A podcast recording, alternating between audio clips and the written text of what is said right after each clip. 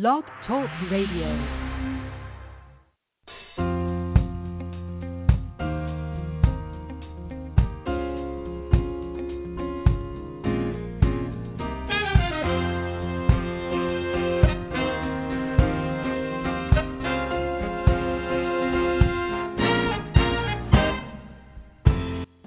Hey there, thanks for listening to the Big Time Talker podcast on the Blog Talk Radio Network. Burke Allen here from Washington, D.C., and the program, a service of SpeakerMatch.com, the world's largest online virtual speakers bureau. What does that mean? Well, if you're a meeting planner or you are a speaker, visit SpeakerMatch.com and figure out how to get together and ask them about uh, these new virtual speaking opportunities that are part of our new world order.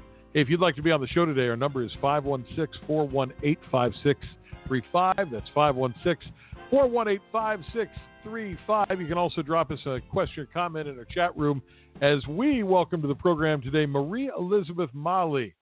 Now, as you and I and about 91% of the rest of the world knows, we are all hunkered down and sheltered in place, and maybe too much family time is just too much.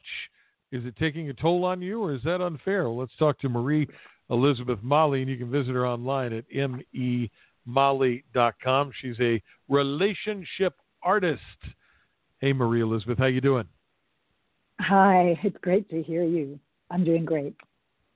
So, where in the country are you based? I'm in Los Angeles and uh, technically Marina Del Rey right now. So in in California, your governor there, you know, came out very quickly and put pretty stringent stay-at-home orders in place, and it seems to be working out on the West Coast. As we do this podcast, some states, mostly in the southeastern United States, are beginning to to release sort of the stranglehold on the country. And I wonder if if you have uh, a take on whether uh, this time that we've all been sort of put together in this mishmash at home is a good thing or a bad thing, or is it really a mixed bag? Well, I'm a full supporter of sheltering in place. Um, I, as you said, I think it's been really effective here. I've been I've been staying home since I got off an airplane on March 13th, and um, canceled everything. And um, I think it's crucial. I, we're seeing the effects in New York of delaying having started it and how devastating that is in a crowded city. Um, frankly, I'm scared for the states that are opening up again, um, and I'm hoping that things will be okay. You know, um, I know it's hard to stay home, and I've been talking to a lot of people lately about stress levels and handling their stress and what it's doing to their relationships and how challenging it can be to shift to working at home when you're not used to that, especially if you have kids now at home. So I know it's really hard for people, but the alternative is what? You know, it's not good. Right. Marie Elizabeth Mali is our guest today, and we're talking about stress in relationships, especially these uh, sudden relationships that have become much more intense while we're dealing with an intense time with this COVID 19 uh, pandemic and everybody is working from home. If you'd like to be on the show, we'd love to hear from you at 516 418 5635. So you talked about uh, your last airplane ride was March 13th, and I think that's when uh, it really began to get serious here on the East Coast. I, I live and work in Washington D.C., and I remember very distinctly that day, uh, Friday the 13th, um, yeah. because the, the day the day prior, I have a 15 year old son, and um, he was scheduled to you know go to school on March 13th, and uh, they were going to make some decisions after that. And then very late, the night of the 12th, or maybe even after midnight, uh, an email came out from the the Fairfax County, Virginia school system where we live that said, "Hey, look, uh, you know we're going to cancel school tomorrow, and you know what? They're not going to be back till the end of the year." And so suddenly, you know, I have uh, a 15 year old son at, at home with me. And like you, I traveled a lot with business and I had many flights that got canceled, you know, subsequent to that. Um, I will tell you, maybe uh, I'm a glass half full guy, Marie Elizabeth, but mm. I have really, really enjoyed this extra time that's been afforded for my son and I to, to spend together. I, you know, I, I see an in line with him where he's going to leave for college in a few years, and and these uh, extra hours and extra days have been a real blessing, I think, for him and for me. But Mm-hmm. I'm sure there are an awful lot of other folks out there that it's not the same. If you happen to be in a, an abusive relationship, if you're in a relationship with someone who has uh, alcohol or, or drug problems, um, Mhm. th- these are, are, are tough times. So, what are you seeing out there in, in the folks that you work with? Well, first of all, I love that you're having this experience with your son. I think I think that is the hidden potential of this time, which is to deepen our relationships, grow our love for one another, learn how to connect deeper in spite of adversity or maybe because of it. I, I see a lot of potential in this time and our habituated responses to stress tend to get in the way. So you named a common issue, which is alcohol or substance abuse, any kind of addictive thing. If you have stress, you're going to tend to turn to those things more than you would at a time when you're not so stressed out. So, so I'm seeing some amplification of those issues. I'm seeing, like you said, domestic violence. I don't have any personal contact with clients who are in that situation, but it's happening and it's rampant. And I see a lot of things going around social media. Like if you're in that situation, post uh, something about I want to make a mask or I want to quilt something and I'll help you. You know, so there's a lot of kind of people trying to help with that. Um, but I want to speak a bit about how to navigate stress together. So each of us has our own habituated nervous system response to stress. And this is nothing to be ashamed of or try to change because it's involuntary. It happens at the level of our subconscious mind. So we may, I'm going to give you a personal example. I speed up. When I get stressed out, I start to try to do more, get more done. I, I you know, read a lot of information. I just to move fast. And when my partner gets stressed out, he starts to move more slowly and get deliberate and make a spreadsheet and try to avoid errors. He has an engineering background, right? And so you can imagine with me speeding up and him slowing down the kind of potential for clash that we might have. And Sure. so what we've learned to do is to notice when the other is going into their response. First of all, notice ourselves. Am I going into my stress response? And secondly, notice is he going into his stress response? And offer each other support and help instead of letting it get to the point where we're screaming at each other because we're moving at different paces and it doesn't feel good, right? Um, and so the first step is to accept your response for what it is, witness it, and accept it for what it is, and then you can build a gap. By doing that, you can begin to build a gap where you're not often running with it. And then from there, from the gap, you can choose a new response. So, for example, I notice myself ramping up and getting faster and tighter and tighter and tighter, and I'm about to blow, you know, up at the smallest thing. I might lose my temper. So instead of doing that, I notice, oh, there's a there's a quickening in my system. I'm, my body is getting tight. That's building the gap. What do I want to do instead? Oh, I'm going to leave my computer and take a walk. Oh, let me go upstairs and get a glass of water. Let me just sit down and take a break. Maybe I need a nap. You know, I ask myself what I need and then give that to myself so that I avert the on ramp to the stress. So being aware of this ahead of time and, and being able to react before it gets too late, uh, I think it's probably easier said than done. And I wonder if, if you have any tips on on how to develop that self awareness. Well, I I like to use what you're feeling in your body as a cue. And that the first cue can be you're not feeling your body at all.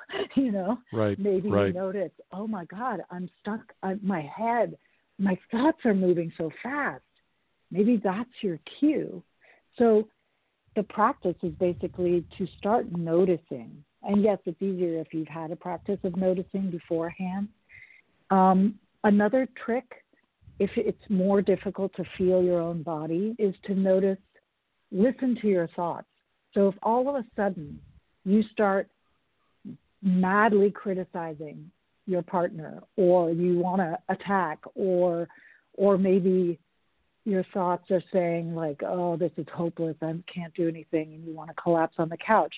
That's a sign.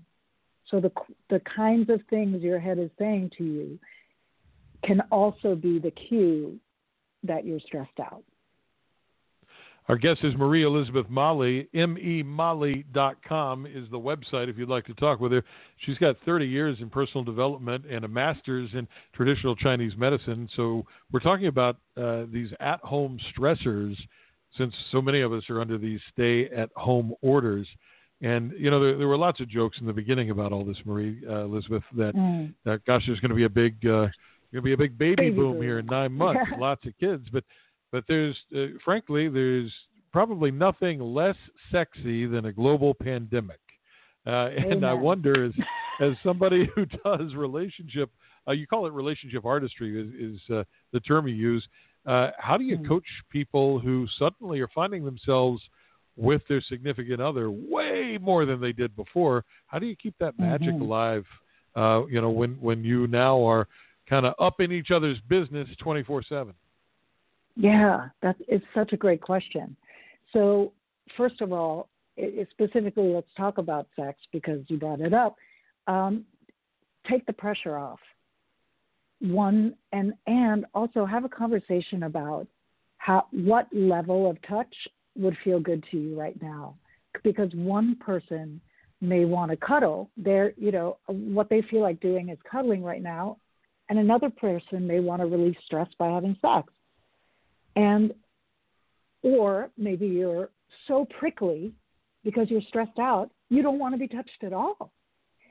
So unless you talk about it with each other, you, you, it's going to be hard to win. So by having a frank and open conversation about, oh, I'm really craving touch right now, or I'm not craving touch right now, or I want to have sex, or I don't want to have sex, Maybe tonight we just cuddle. Maybe tonight uh, you could stroke my hair or massage my feet.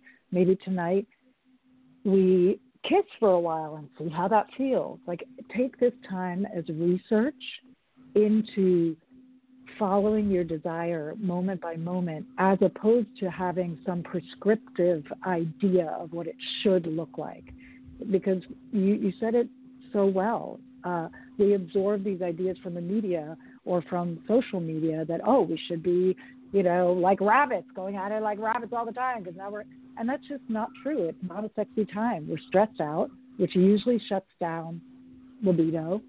And and then when we heap pressure on top of that shutdown it shuts us down even more.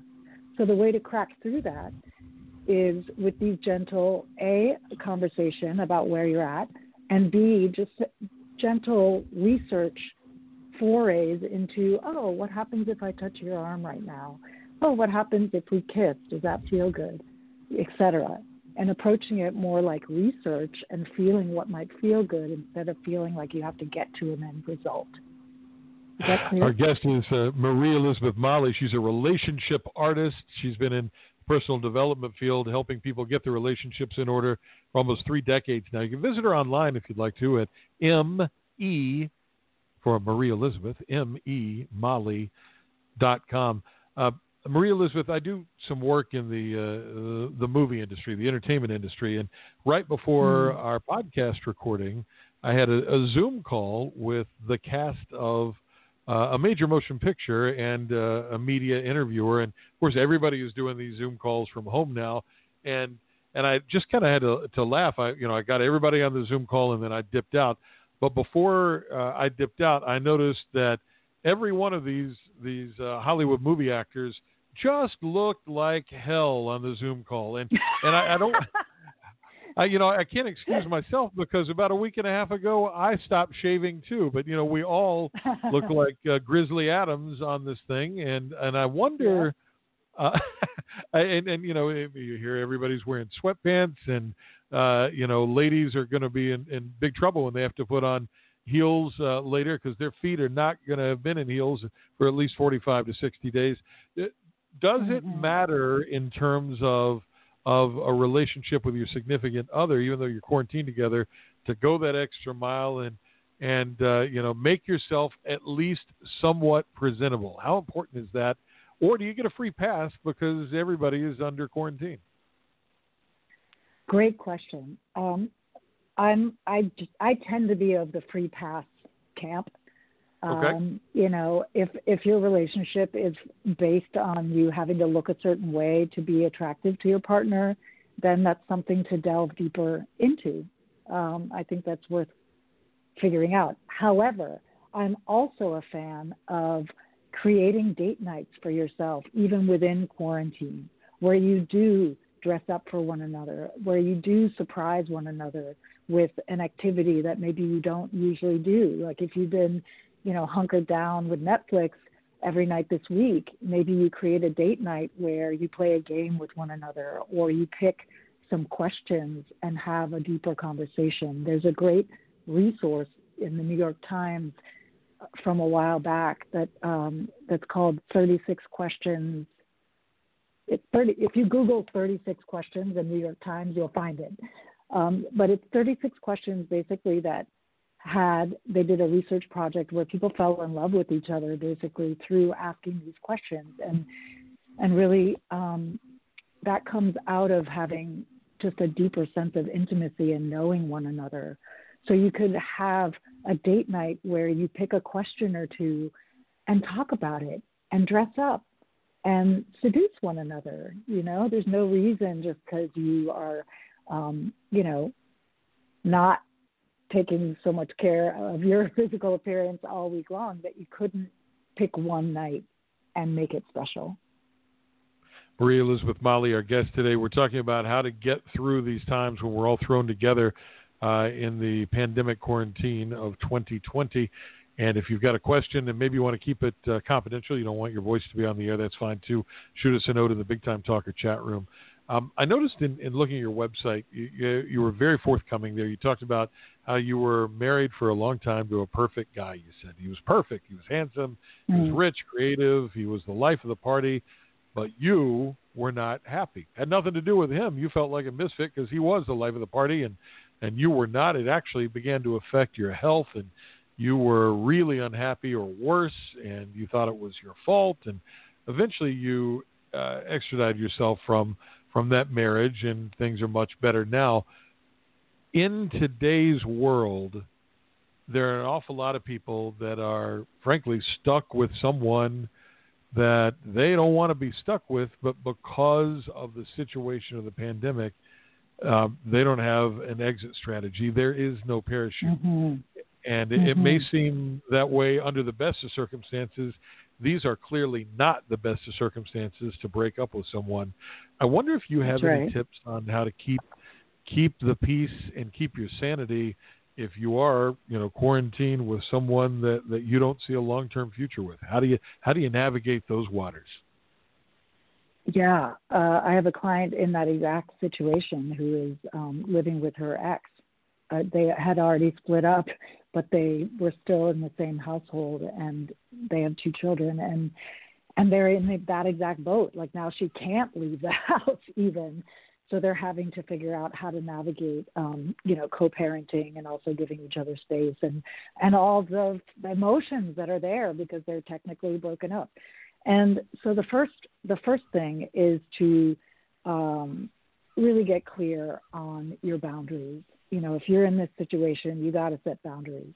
And what that looks like is um, being really clear about when and how you want to be interrupted or contacted throughout the day. Like if if there's a, any way to create some separation between you, even if it's just the room. If you don't have separate rooms where you can get literal space, at least maybe you could create, you know, that one desk on one side and a chair on the other, and you sort of agree to not uh, interact for periods of time so that you have some personal space from one another.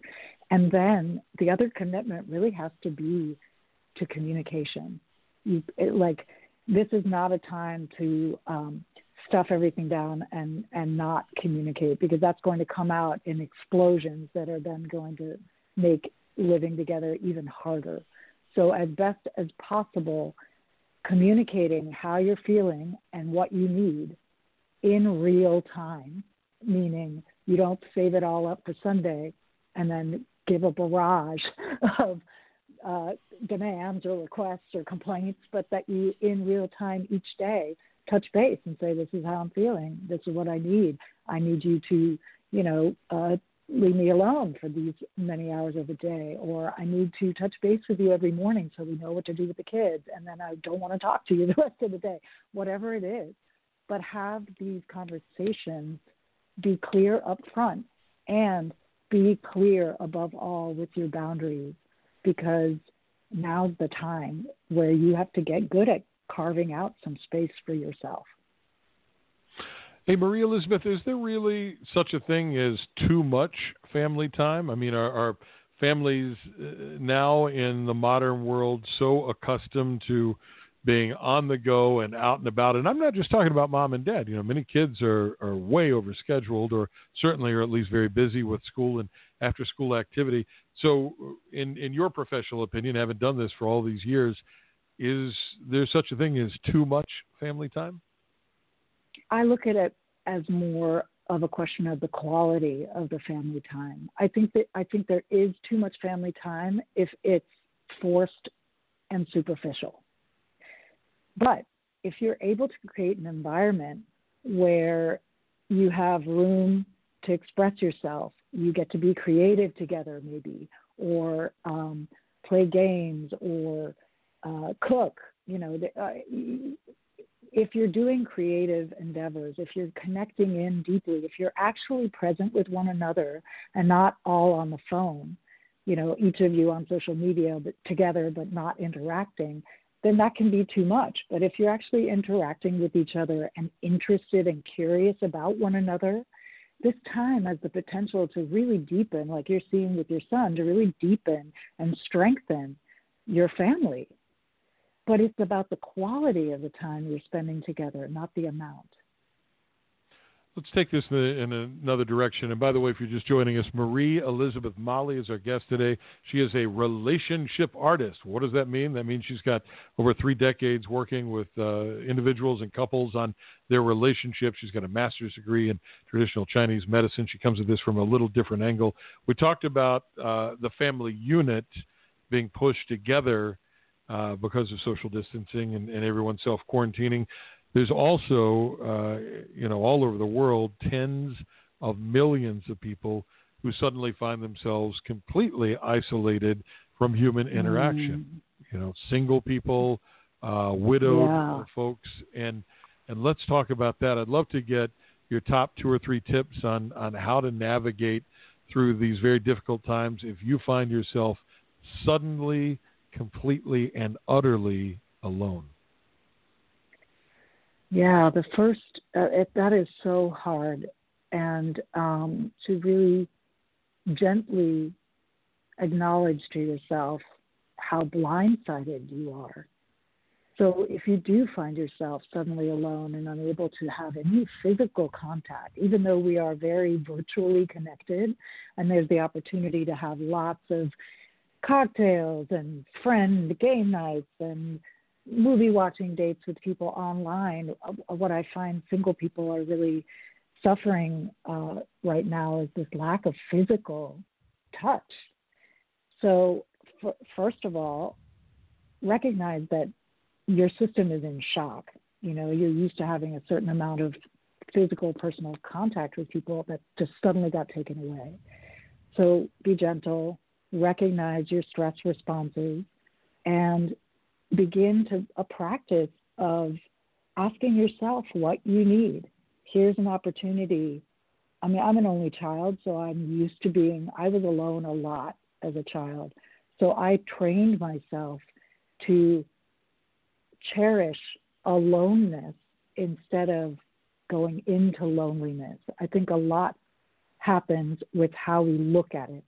So if you're looking at this time like, oh no, I'm stuck, I'm lonely, I invite you to consider shifting that way of thinking about it to wow, I have a chance to get to know myself at a whole other level. And yes, it's painfully hard to not get to be in physical contact with people right now. However, you know, I can masturbate. I can uh, rub oil on my skin. I can take a bath. That would feel good. Like there are things, I can dance it out. I can do things with my body that will have my body feel good. And let me get to know myself. Like, what happens when I do this? What happens when I do that? Again, you can approach this time as research and a chance to deepen your relationship with yourself, and above all, your acceptance of who you are moment by moment. Anytime self criticism crops up or you think I'm doing this pandemic thing wrong, it's an opportunity for you to cut that off and choose a different thought. And because you have so much time to be with yourself right now, what better time to do it do you um, do you think the technology is is a good thing? Should people take advantage of that? Uh, you know, the Zoom calls that I mentioned I was on earlier, the the telephone chats, the FaceTime with with friends and family. You mentioned you know virtual game nights or virtual dinners. Is that a good thing? Again, everything in moderation. so if you're if you're if you're turning to these things compulsively because you can't be with yourself, then I suggest you deliberately take some time to not do that and challenge yourself to stay with yourself without distraction. But if your tendency is to isolate and go deep into a well of despair because you're by yourself, then my invitation is to challenge yourself to connect more deliberately. Reach out to people you haven't talked to in a while. Schedule a game night, right? So, whatever your tendency is, your avoidant or isolating or compulsive connecting, whichever tendency you have, do the opposite. Marie Elizabeth, we're almost out of time. What am I forgetting to ask you that I should be asking you, and what do you want to, uh, you know, let our listeners know about how to get through this difficult time? Well, I have some recent. Uh, I have a recent article that I shared on Medium, which is a blogging platform, that's titled Five Essential Questions to Ask Your Partner While You're Sheltering in Place. So All right. What are those five questions? Article. Do you have them in front of you? Okay, we'll, we'll go to medium.com. Uh, let me pull them up. Let me, I can pull them up. Um, and I also have a YouTube channel. So while I'm pulling up that article, uh, you could people could go to my YouTube channel for tips. Like the most recent video I put up on the channel is um, how stress is affecting your relationship and what to do about it. So, the five essential questions to ask your partner while you're sheltering in place is are one, what are you most scared about right now? So recognizing that one of you may be freaking out about money and the other may be freaking out about death, you know, or losing loved ones. So having a clear conversation about what you're each most scared of and how to support one another will have you um, be less reactive when they're not as scared about your thing as you think they should be, right? It's like, why are you not freaking out about this thing? It's like, well, because it's not my thing. My thing is this other thing, right? So if yeah, you are clear, right? And so this way it avoids a lot of conflict, and you know when you need to support one another because each of your fears are getting hit. The second question is, what do you need? How can I help? Right? So don't assume that you know what they need because it may have changed. So, with stress, for example, in the past, maybe you having a very organized plan for how to fix something was the right thing, but today that's going to get you a slammed door. Like they don't want your five point plan, they just want to be held, you know? And so, if you don't talk to each other about what you actually need, you might be still operating on an old operating system of your relationship that no longer applies because you're just in a completely different space right now. Number three, we've already covered. What's your typical response to stress? So, talking with each other about how you each typically respond to stress, and then setting up opportunities for noticing that around each other and turning toward helpfulness instead of judgment. Number four, how do you want to set up interruptions if I need to reach you during the workday? So I touched on that lightly in the context of difficult relationships, but in in great relationships, you might also need to work that out because maybe you have a partner like I don't like to be interrupted because maybe I'm on a recording like right now, so I don't want him walking in the room. But he can text me and I can answer him when I'm off the interview, for example. Um, sure. So work that stuff out in advance so that you can win with each other. And then number five, we've also covered how much and what kinds of physical connection feel best to you these days, and be, just having an open, frank conversation about what you each want sensually and sexually, again, so you can win with one another and not just get into conflict. We'll look for that top five list on medium.com and uh, memali.com. Thank you so much, Marie Elizabeth Mali. Mali you've been fun. One last thank you. One last thing to be clear about Mali is spelled M A L I. That's right. The letter M, uh, the letter E, M A L I, M E Mali dot com. Relationship artistry is her game, and she's given us some really good tips as we all navigate through uh, this very unusual and crazy time in our world's history. Thank you so much for being on the show today. Thank you, Burke. It's been a great. I, I love your questions. Thank you so much. My pleasure. Hey, thanks for listening wherever you are. Uh, be safe. Stay healthy. Thanks to our friends at SpeakerMatch.com for sponsoring the Big Time Talker podcast. Tell your friends to subscribe at Apple, iTunes, Stitcher, or wherever you get your podcast. And we'll see you again soon. Bye, everybody.